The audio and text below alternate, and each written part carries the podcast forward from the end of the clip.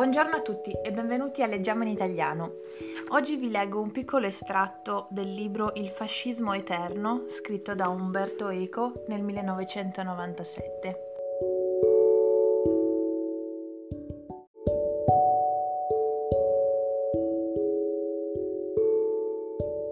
Nel 1942, all'età di 10 anni, vinse il premio ai Ludi Juvenils, un concorso a libera partecipazione coatta per giovani fascisti italiani, vale a dire per tutti i giovani italiani. Avevo elaborato con virtuosismo retorico sul tema Dobbiamo noi morire per la gloria di Mussolini e il destino immortale dell'Italia? La mia risposta era stata affermativa, ero un ragazzo sveglio. Poi nel 1943 scopersi il significato della parola libertà. Racconterò questa storia alla fine del mio discorso. In questo momento libertà non significa ancora liberazione.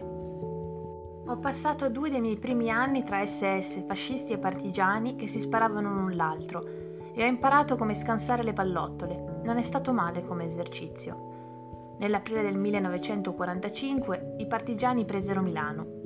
Due giorni dopo arrivarono nella piccola città dove vivevo. Fu un momento di gioia. La piazza principale era affollata di gente che cantava e sventolava bandiere, invocando a gran voce Mimo, il capo partigiano della zona. Mimo, ex maresciallo dei carabinieri, si era messo coi badogliani e aveva perso una gamba in uno dei primi scontri. Si fece vedere dal balcone del municipio, appoggiato alle sue stampelle, pallido. Cercò con una mano di calmare la folla. Io ero lì che aspettavo il suo discorso, visto che tutta la mia infanzia era stata segnata dai grandi discorsi storici di Mussolini, di cui a scuola imparavamo a memoria i passi più significativi. Silenzio. Mimo parlò con voce rauca, quasi non si sentiva. Disse: Cittadini, amici, dopo tanti dolorosi sacrifici, eccoci qui, e caduti per la libertà. Fu tutto e tornò dentro. La folla gridava, i partigiani alzarono le loro armi e spararono in aria festosamente. Noi ragazzi ci precipitammo a raccogliere i bossoli, preziosi oggetti da collezione, ma avevo anche imparato che la libertà di parola significa libertà della retorica.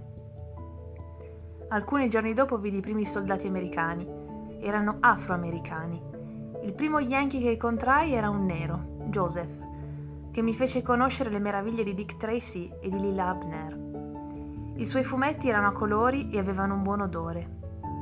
Uno degli ufficiali, il maggiore o capitano Maddi, era ospite nella villa della famiglia di due miei compagni di scuola. Ero a casa mia, in quel giardino dove alcune signore facevano crocchio intorno al capitano Maddi, parlando un francese approssimativo. Il capitano Maddi aveva una buona educazione superiore e conosceva un po' di francese Così la mia prima immagine dei liberatori americani, dopo tanti visi pallidi in camicia nera, fu quella di un nero colto in uniforme giallo-verde che diceva Oui, merci beaucoup, madame, moi aussi j'aime le champagne. Sfortunatamente mancava lo champagne, ma dal capitano Maddi ebbi il mio primo chewing gum e cominciai a masticare tutto il giorno. Di notte mettevo la cicca in un bicchiere d'acqua per tenerla in fresco per il giorno dopo. In maggio sentimmo dire che la guerra era finita la pace mi diede una sensazione curiosa. Mi era stato detto che la guerra permanente era la condizione normale per un giovane italiano. Nei mesi successivi scoprì che la resistenza non era solo un fenomeno locale, ma europeo. Imparai eccitanti parole come Rousseau, Maquis, Armée secrète, Rotkapelle, ghetto di Varsavia.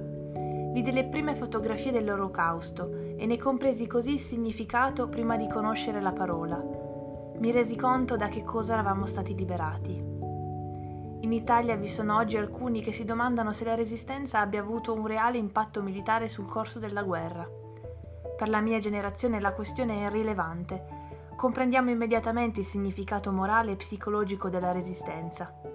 Era motivo d'orgoglio sapere che noi europei non avevamo atteso la liberazione passivamente Penso che anche per i giovani americani che versarono il loro tributo di sangue alla nostra libertà non fosse irrilevante sapere che dietro le linee c'erano europei che stavano già pagando il loro debito. In Italia c'è oggi qualcuno che dice che il mito della resistenza era una bugia comunista. È vero che i comunisti hanno sfruttato la resistenza come una proprietà personale, dal momento che vi ebbero un ruolo primario, ma io ricordo partigiani con fazzoletti di diversi colori. Appiccicato alla radio passavo le mie notti, le finestre chiuse e l'oscuramento generale che faceva del piccolo spazio intorno all'apparecchio l'unico alone luminoso, ascoltando i messaggi che Radio Londra trasmetteva ai partigiani.